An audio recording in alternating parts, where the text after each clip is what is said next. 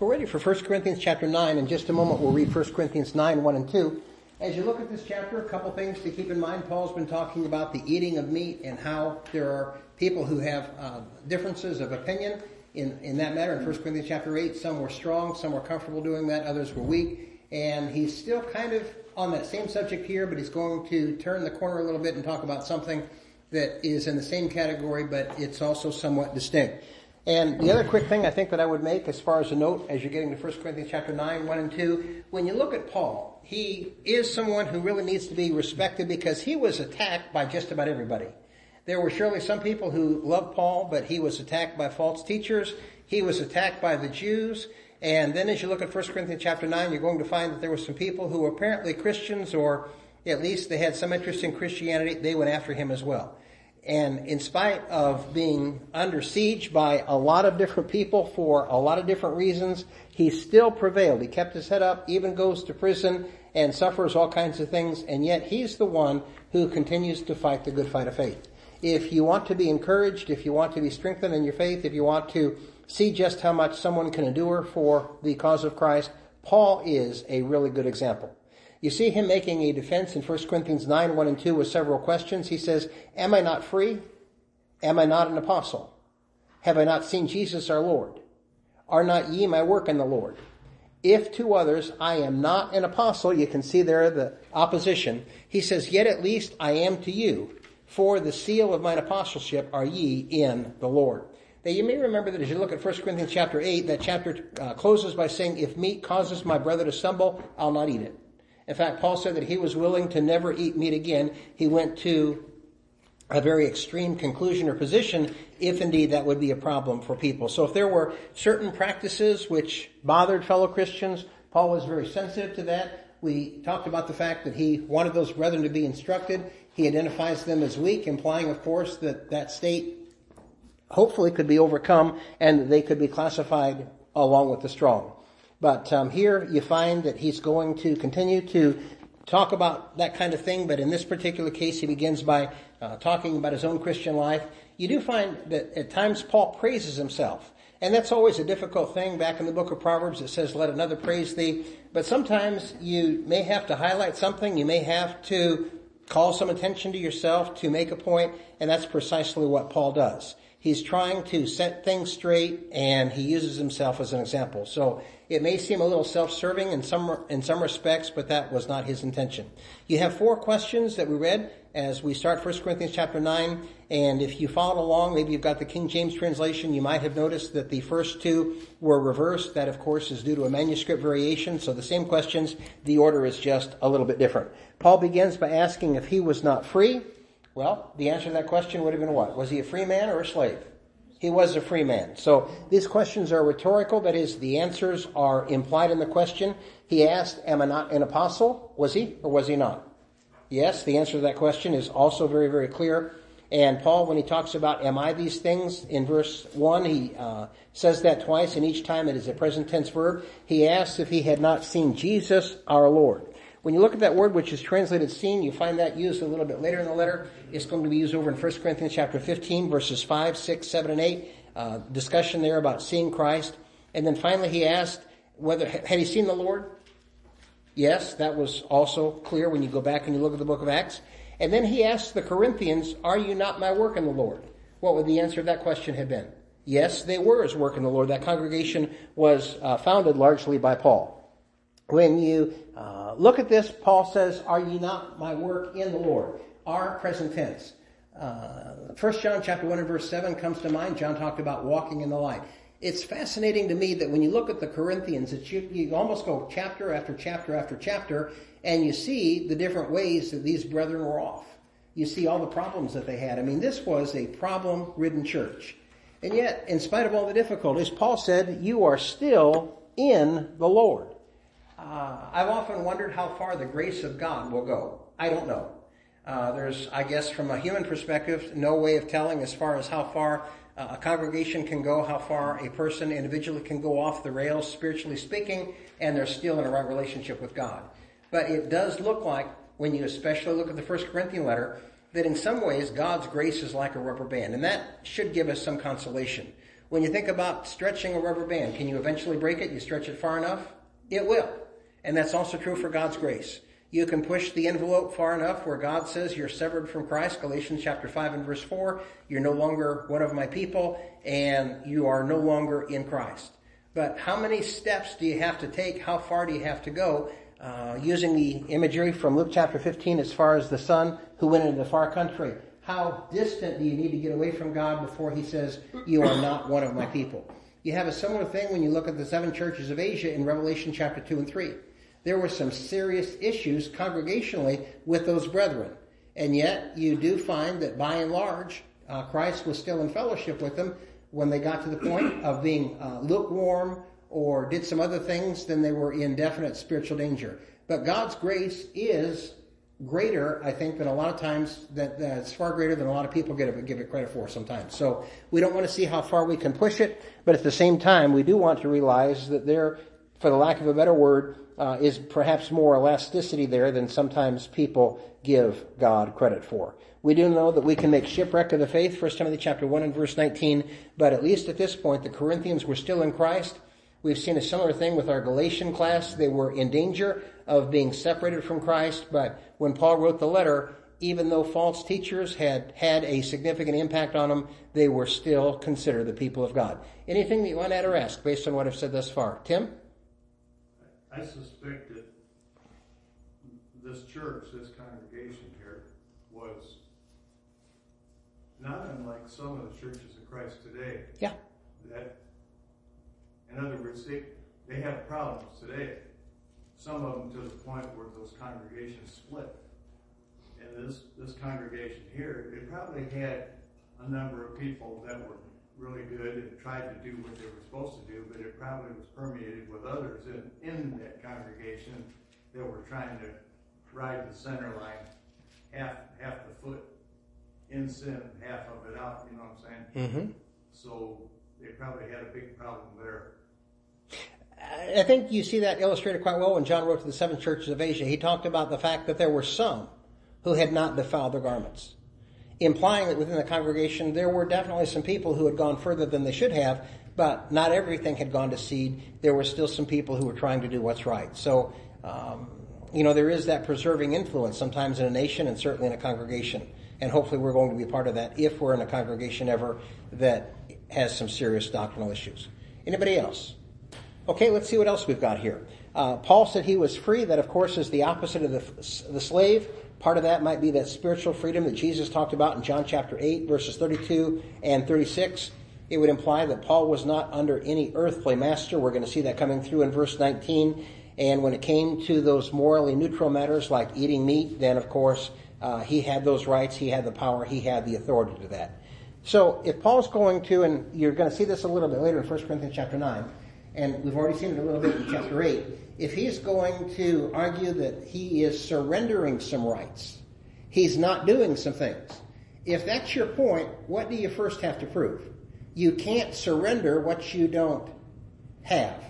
And that's why Paul begins in 1 Corinthians 9, 1 and 2, talking about the things which he does have. He is an apostle. He is free. He has seen Jesus, uh, the Lord. Uh, the Corinthians are his work in the Lord. So he sort of uh, sets up the foundation for saying, this is who I am, this is what I've done, and then when he renounces those rights, then that's going to make a lot of sense. Uh, we may not have any reservations about Paul's authority. We might say, sure, he was an apostle. He was a great apostle, did uh, as much as any other apostle, but there were some at Corinth who apparently were questioning Paul's power and his uh, religious authority. We don't know exactly who those people were, thinking now as far as the first part of verse 2, but it does look like those claims were at least fairly powerful maybe somewhat persuasive to the Corinthians, it could have been a false teacher. You do find that Paul had to face those people at various times, deceivers, and they may have come along and said Paul had no power, he had no authority, he had no rights. On the other hand, the false teacher was the one who was the true spokesman for God. When we look at our society, and this is especially true, I think, when you look at social issues or you look at political issues, oftentimes the people who are the uh, best speakers, the most powerful speakers, and sometimes even the most influential speakers. What side of the fence are they on? The right side or the wrong side? The wrong side. I've always been amazed by that. It seems like the people who are not on the right side of things, as far as God and the Bible. Uh, sometimes, I mean, they are the best speakers. They are very, very polished. I'm not too fond about the governor when it comes to California, but anybody ever hear, uh, hear him talk? You think he's slick? He is good. I mean, he, I mean, he's just like the devil. That's at least my estimation of him. That's an opinion. Uh, but when you listen to the guy talk, I mean, he can make the worst slime pit sound like the best place to live. And it's just amazing that people are able to uh, spin and twist and smile and get things done. So if you can imagine someone like that, maybe you like the governor of California, sorry if you do, but um, if you can imagine someone like that, very likely that's what Paul was dealing with this here. Now in 1 Corinthians chapter 9, Paul's going to talk about preachers and money. And the bottom line is he's going to say that preachers are people who deserve to get paid. And that was not something that he took from the Corinthians as far as finances. But if you are someone who's on the opposite side of Paul, and you want to get the guy, um, that would of course be one of the things that you might say about him. He is just in it for the money. And charges like that are easy to make. You see that same kind of thing in the political realm. People will say something and it, it is just a sentence. But if you're actually going to go in and respond to that, if you're going to undo that, how long does it take you to undo? It just took the guy 10 seconds to say it. But if you're going to successfully um, refute the charge, what's going to be involved for you? Yeah, you're going to need a, a very lengthy response. Well, no, that's not true for all these reasons.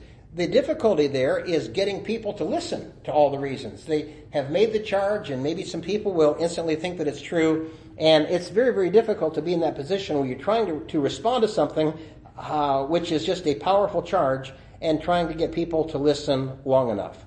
But we're going to see in verses 12, 15, and 18 that Paul refused financial support from the Corinthians, and um, he's going to use that as far as one of the points when he says, I did not exercise my rights as an apostle. Um, the other quick thing I think that we can say here before we move on a little bit to a different point, um, when you know that Paul was attacked, would you say then it's going to be likely that Christians today, if they're trying to live a life for God, they're also going to be attacked as well? We should expect that. And it can come from all kinds of places, all kinds of sources. It might come from the world. Paul was attacked by pagans. He was attacked by Jews. The Jews, of course, would have been very religious, but that didn't matter. And as we think about uh, people today, he was attacked uh, from people within the church. Those same kinds of things can happen. Let's think for a second about one of the charges against Paul. He had not seen Jesus. You see that at the end of verse 1. Do you think there's a chance that Paul had seen Jesus or maybe even talked to Jesus while he was on the earth? I think that has to be at least considered. When you consider all the places where Jesus went, you consider the fame that he had. I mean, if you were Paul, you were this Pharisee, you were trying to live your life for God, and this fellow shows up and begins doing the things that Jesus did, I mean, it would only be natural.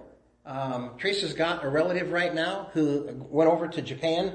Uh, the relative is in school to learn more about art and she's uh, architecture and I went over to um, Japan to learn about architecture. So if that's kind of your field, you want to go where things are happening.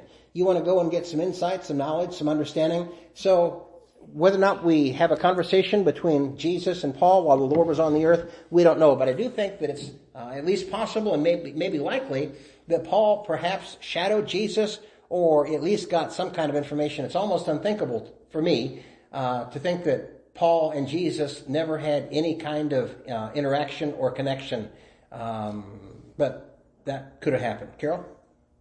Paul seemed to be a person that didn't just take someone's word for Yeah. it. He kind of did a little research on his own, so it makes sense that when people are talking about Jesus, he might want to see or hear for himself. Yeah. I mean, we know that Luke was a careful investigator. Paul, when you look at his writings, the same kind of thing. So it's at least a possibility. Adam, were you thinking about something or not? Well, he Paul was trained uh, was trained um, by Gamaliel, which was one of the most prominent Yeah. Sanhedrin members and a, scholar had a school, and so uh, we don't know exactly how old Paul was or anything like that, but it you know it's extremely likely within judging on how short a period of time after the beginning of the creation of the church that he wouldn't have been around. um, because he was in Jerusalem quite a bit. Would have had to have been been in, under the schooling of such a renowned scholar. Yeah. Uh, surely spent some time around the temple in Jerusalem. Jesus is there a lot, so the chance that they cross paths, I think it's at least 50-50, in my estimation, likely higher. Now we do know that Paul was a special case, 1 Corinthians chapter 15 and verse 8. We'll see that later in the letter. We also know, as you think about the apostles, that Acts chapter 1 verses 21 through 22, uh, they were people who had been with Jesus from about the time of John the Baptist up until the resurrection. If they were going to be qualified to be an apostle in that sense of the 12, that was how things worked for them. They certainly had to be a witness of the Lord's resurrection, and Paul qualified on that point. Back in Luke chapter 24 and verse 48, Jesus talked about the fact that they were going to be witnesses, and Paul, if he were going to be a witness, he certainly had to see Jesus in that resurrected state. So Paul was unique in his apostleship. You may remember that back in Acts chapter 9 verse um, 15 and then 1 Corinthians 1 verse 1, Paul makes the point that, and God too, that he was a specially chosen vessel and that was uh, as far as a selection made on the road to Damascus, Acts chapter 9 verses 1 through 6.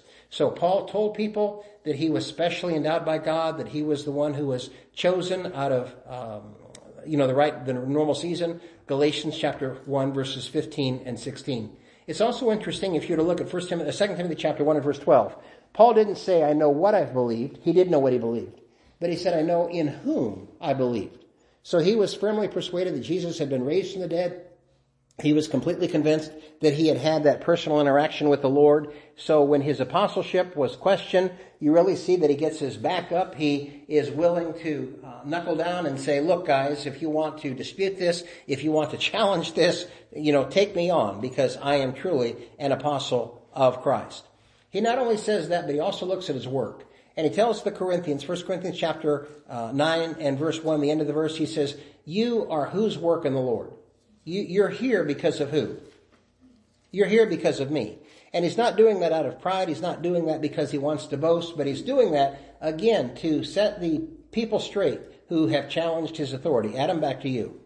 I think uh, you got me thinking there when you were reminded me of how Paul was a special chosen person. And for him to be chosen, even when there's already the, what they call the 12, and then uh, various other apostles, I think it, it's interesting because uh, it would make a lot of sense because even though he was a Jew, he was an actual born Roman citizen. Mm-hmm. So he had a lot more rights than the the twelve that were primarily from Galilee. Yeah. Um, because he could go and do whatever he wanted to, basically within the confines of the Roman Empire. So him having that qualification as a person is probably one of the reasons, not just because of his character, but that made a lot of good sense when you think about it, for him to be able to, to go to all these other places and not have to worry about anything because the Romans, if you're a Roman citizen, you, you even had more rights when you were accused of something and, and or arrested or whatever. Yeah, Roman citizenship, the training that he had, the life that he had lived, all of those things tied together to make him really the complete package to go out and do what God wanted done. We see a similar thing today. Uh, a person is maybe working in an area where you have a lot of uh, Spanish people, uh, a lot of Hispanics. Person goes to apply for a job and the person says, I'm bilingual, I can speak English as well as Spanish. Is that going to be a plus in some environments? You better believe it. They might, you might be less qualified as far as the actual job, but if you know that additional language, they might just pick you up for that skill basically and that skill alone. We've seen that sometimes with missionaries today. There have been missionaries uh, or people who have decided to become missionaries. They have dual citizenship. They may be able to uh, have citizenship in the U.S. and Canada or the U.S. and a country overseas, and that makes them ideal. They can go back and forth and they can live in whichever country they, they choose, work in whichever country they choose, and that is a very valuable benefit. So Paul came to the table with a lot of things that a lot of other people, as Adam rightly said, did not have. Going back to the point here that we made just a moment ago too, without him, I mean, somebody else could have come along and established this congregation, but certainly it's Paul. He's the one who this congregation can be traced back to as we read about in Acts chapter 18. there's a lesson there for us. As we think about the congregations that we've perhaps been associated with over the years, and this one would certainly be true as well, uh, we really stand on the shoulders of others. There have been people who have come before us, people who may have started the congregation, or people who uh, helped things progress for a period of time, and they allowed things to either reach the point or continue to the point where we can be members of that congregation. And maybe we know who some of those people were, maybe not. Uh, Ray Caudell, as you look at him as far as what he did with Willowdale and some other people in the area, longtime Christians, uh, there should be a debt of gratitude. There should be some appreciation to those people because oftentimes we appreciate, we reap the fruits of their labor.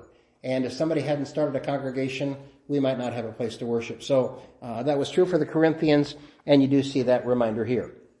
Paul knew that there were some people, verse 2, that did not consider him an apostle. He knew that there were some people who had questions about his authority, but he's really kind of confused.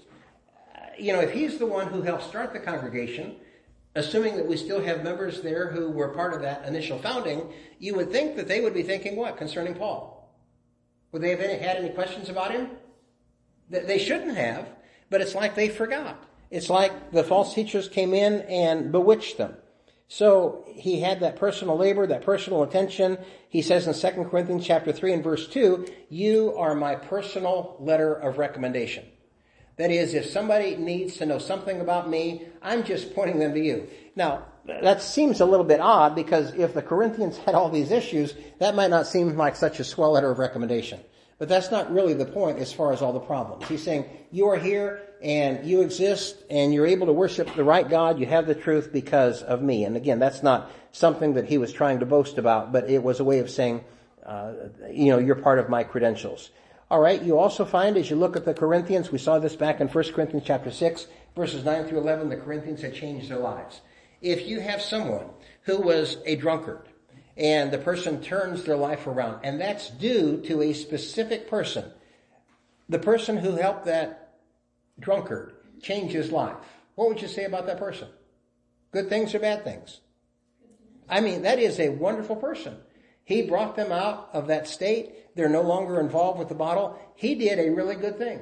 So Paul is there. He's taking people who are involved with all kinds of sins, even criminal activity. Paul turned around some people who were criminals.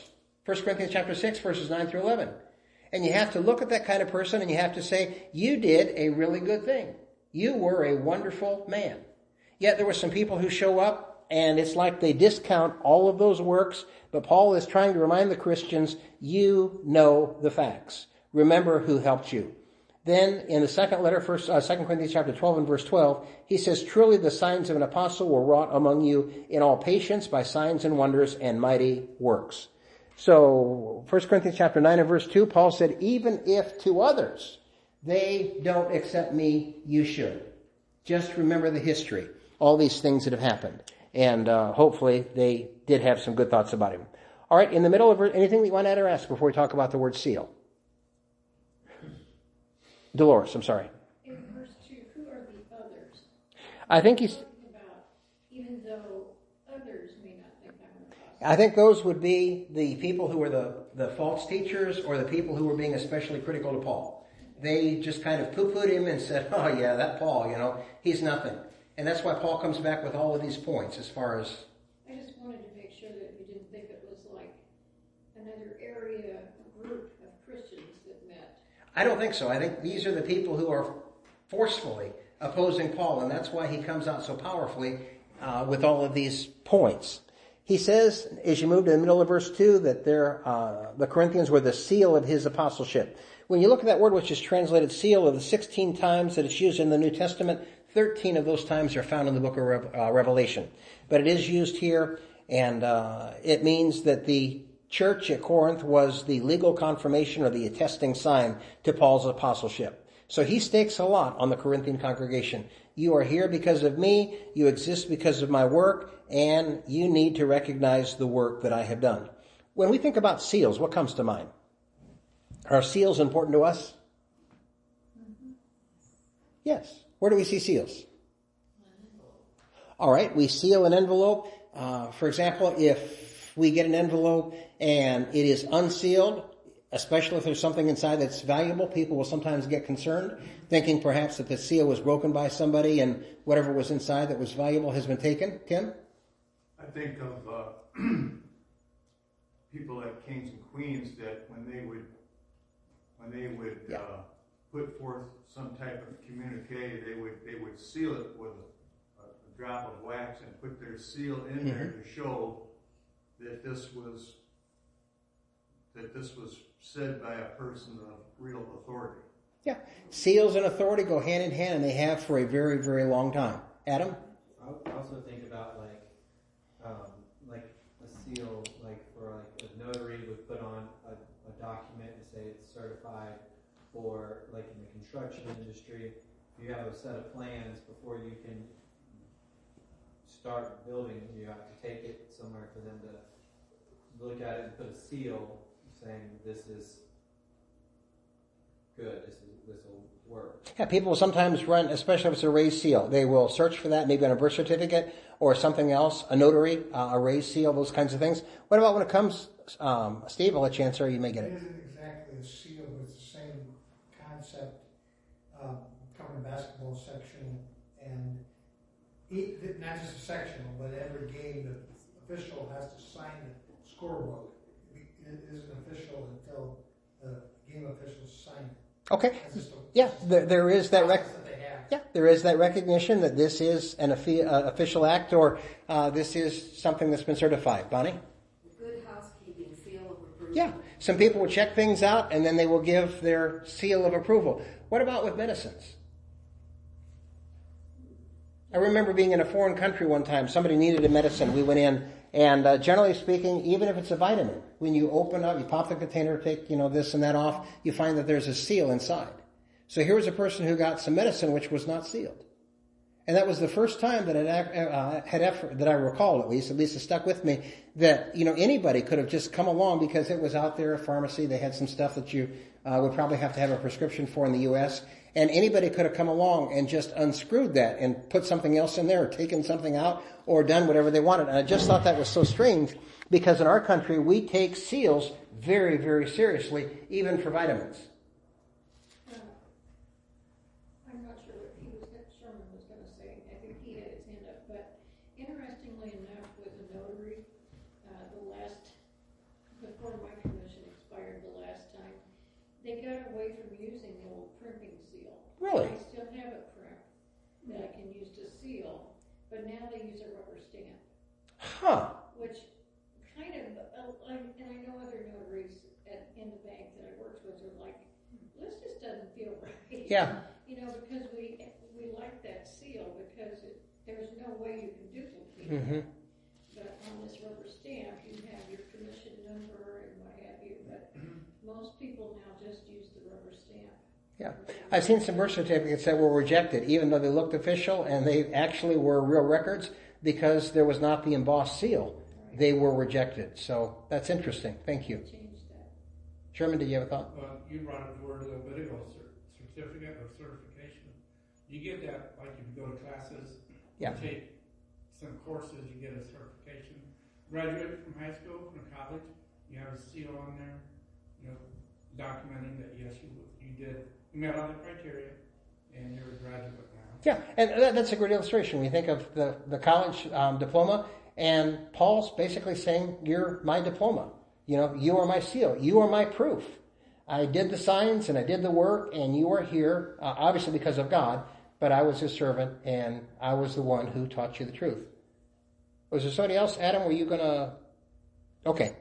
All right, let me give you a little historical background here. One source noted how in ancient days, the seal was extremely important. When a cargo of grain or dates or the like was being sent off, the last thing that was done was that the bags and sacks and cases were sealed with the seal to show that the consignment was genuinely what it claimed to be. When a will was made, it was sealed with seven seals, and it was not legally valid unless it was produced with the seven seals intact. The seal is that guarantee that something is genuine. The very fact that the Corinthian church was the guarantee of Paul's apostleship. So, just as that seal is extremely important for us, it would have made a lot of sense for these people when Paul introduces that imagery here. When you look at the word which is translated apostleship, that's not a word that we generally find in the New Testament. We see the word apostle frequently used, but not apostleship. Aside from here, it's used in Acts 1 and verse 25, and it's also over in uh, Romans 1 5, and then finally it's used in Galatians chapter 3 and verse 28. When we think about the apostles, they were the central figures in the church. They were the leaders. Uh, they were the people who were working just under Christ, and they were part of the church's foundation. Ephesians 2 and verse 20. They thus had certain rights, certain responsibilities, certain freedoms that came with the office, and they were very, very powerful people. One source said Paul was in charge of the church, quote unquote, not the other way around. And that's kind of what it looks like the Corinthians got messed up. They thought that the church was in charge of Paul and the other apostles. So um, Paul is trying to set them straight. Anything that you want to add or ask before we move down to verse 3? Don, to you.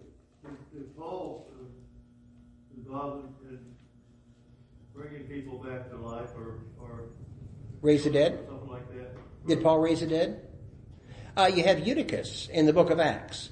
The Bible says he fell out of the window, and it does appear that he actually had died. So, um, I mean, people can fall out of a window and be stunned or, you know, just knocked unconscious. Um, but it does look like, from the description there by Luke, that uh, he was dead. So, in that particular case, that would be one example of Paul restoring someone's life.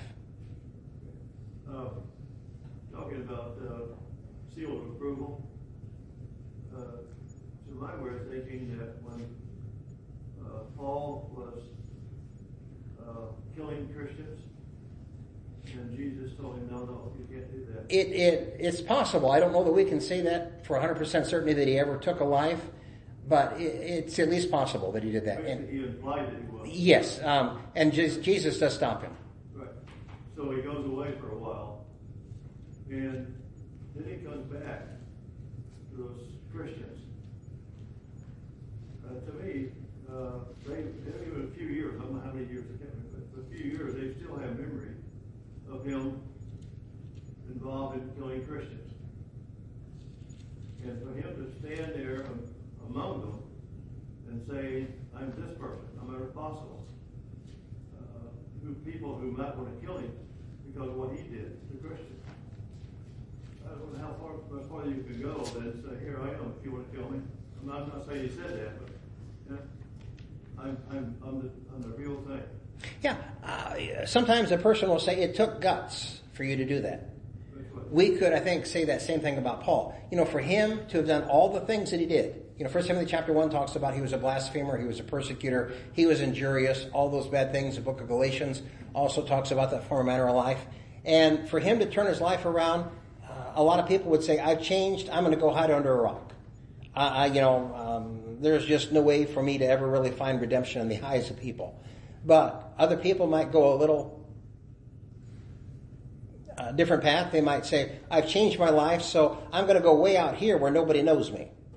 Well, that probably would be difficult in today's world, but uh, they kind of, you know, start their ministry or do something way out here. But I mean, Paul, you know, he goes to places like Jerusalem.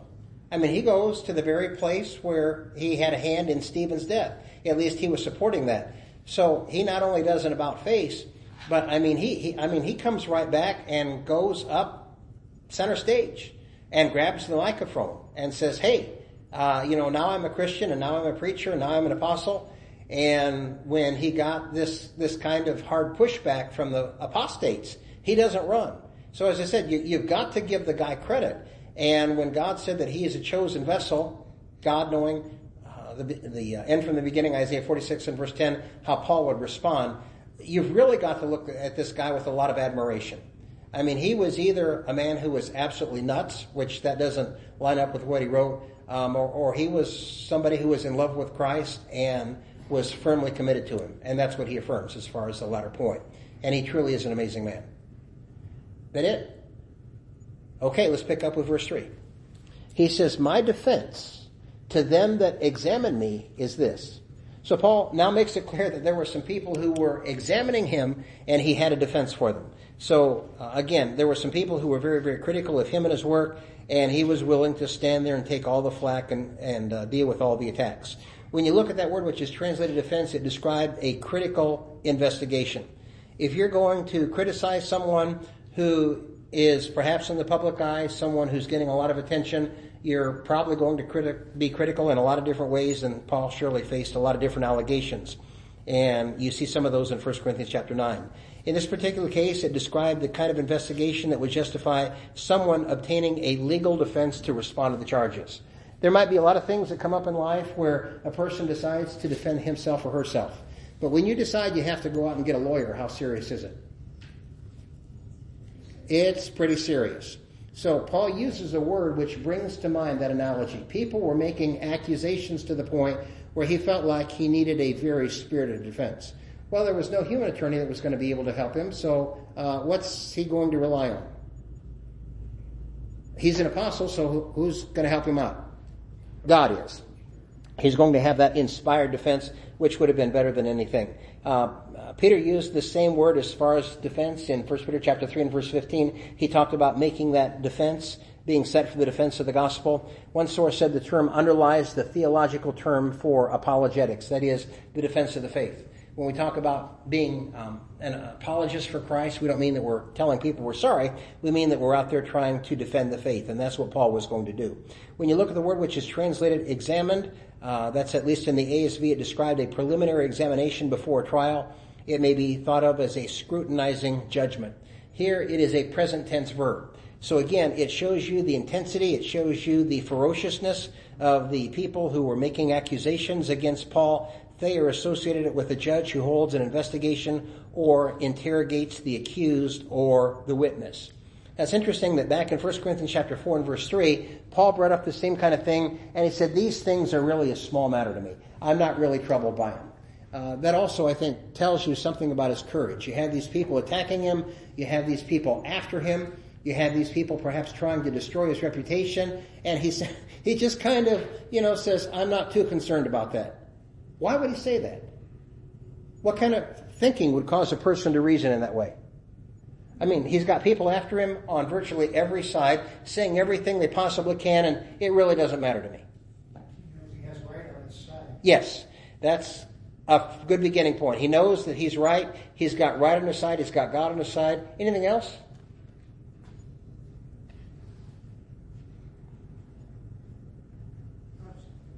Just like today, if you, if you're living the way that God wants you to live, we, we all know that we're all gonna die. So, the fact that we're gonna die isn't what's important. The fact that how we're, how we're gonna be when we die, that's what's important. And I think that he had that in front of his mind always. He, he was ready to die for, for Christ. He wasn't, he wasn't afraid to die. He, he just wanted to make sure that he was right with Jesus when he did die. That is true. Going back and developing the point that Steve had made just a little bit ago, keeping in mind what Tim said as well. If you have all these people coming after you, what's the chance that you're going to be able to shut all that down? Be able to what? What you read? Be able to what? Oh, okay. You have all these people coming after you. I mean, wherever you look, you got people complaining about you, you got people hollering about you, people are unhappy about you, they're saying every bad thing that they can possibly say. What's the chance of making that all disappear or go away? Yeah, slim and probably none. So, if that's true, then what do you do? Yeah. I, I, mean, you either have to um, turn tail and run, and that still might follow you, or you have to stand there and say, hey, look, I've got a mission. God has given me a responsibility, and I'm going to stand here and I'm going to do the job. You guys can say what you want to say, you can believe what you want to say, uh, but um, I, I'm going to defend myself, and the chips will fall where they fall. Dolores? Before he became a missionary, don't you think he was used to having at his job, with being a tent maker? Like, you didn't make mine right, and I don't like this, and why did you do that? So it's not like he's never had someone approach him before, I would imagine. Yeah, I would think, going back to what Adam said as far as him being the ideal one to go out and preach the gospel, he's also got secular work experience. Mm-hmm. And there were surely people who had been critical, never likely to this level, because I mean, these people, there's just a barrage of criticism. And I mean, uh, it was withering criticism. A lot of people would have wilted under the kinds of attacks that he's getting. But little by little, God had fortified him and helped him to the point where he was able to, uh, you know, successfully deal with these things. He's going to talk about in the Second Corinthian letter that there were times where it just seemed like, you know, he'd been weighed down to the point of death. So uh, this did weigh on him at times, but at the same time, he was able to shake it off on a number of, of uh, different occasions. And you have to look at him and say that was really, really commendable. Uh, one source said Paul does not admit that the Corinthians have the right to institute such an inquiry. He merely accepts the inquiry and even welcomes it. People today will sometimes say something like, if you want to take me on, feel free. And Paul's kind of doing that here. He's willing to stand. So uh, we remember 2 Timothy chapter 3 and verse 12, yea, all that would live godly in Christ Jesus shall suffer persecution. So Paul has been there, and we as God's people may, may have to deal with the same kind of thing. All right, Paul has various rights. He's got various uh, liberties. He's a free man. He's an apostle. He uh, is going to say that he renounced some of those things um, for the benefit of others. We're going to see that in verse 22. So Paul kind of conducts his own judicial inquiry. He's going to raise some issues being discussed among the, among the Corinthians, and he is going to respond to them little by little. We can't get very, very far with verses 4 through 6, but we will at least start unless there's something that you want to interject. Anybody? All right, let's at least read those verses and say a bit. He says, Have we, that would be Paul and others, have we no right to eat and drink? Have we no right to lead about a wife that is a believer, even as the rest of the apostles and the brethren of the Lord and Cephas? Or I only and Barnabas, have we not a right to forbear working? Now these verses list some of the rights that Paul had, and those rights would have extended, of course, to some other Christians as well. But Paul says, even though I have these rights, these are some rights that I'm not using. These are some rights for your benefit that I'm going to forego. If you look at the ASV, it says right, and the King James was is going to use the word power, and we're going to see that word again in verses um, uh, a little bit later in uh, 12, 9, 12, 9, 18, and then in chapter 11, 10, and 15, and verse 24. One source says in 1 Corinthians 9, 4, the meaning is because of his spiritual ministry as a servant of the church, the apostle has the right to have his physical needs looked after by the church. This is one of the places in 1 Corinthians chapter 9 where you read about preachers being entitled to pay. In a lot of congregations, that is not an issue, but over the years, there have been some people who have gotten some really interesting ideas about preachers and a paycheck. I had uh, in Fort Wayne, a man asked me one time, he had some interesting ideas, and he said, I would prefer to pay you directly. Well, he never did that. I said, if you want to do that, you know, we can talk to the congregation about that and, and kind of get that sorted out so everything, you know, uh, is on the up and up. Uh, but people sometimes have some really, really interesting ideas about that. And Paul was willing to forego that. As you look at 2 Thessalonians chapter 3 and verse 9, you have the same kind of thing that's being discussed here in 1 Corinthians chapter 9.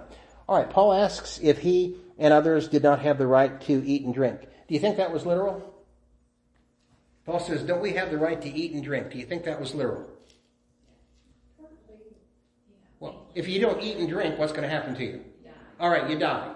So that probably is not going to be the point of emphasis. It's probably going to be figurative. What do you think he means by that? Do we not have the right to eat and drink?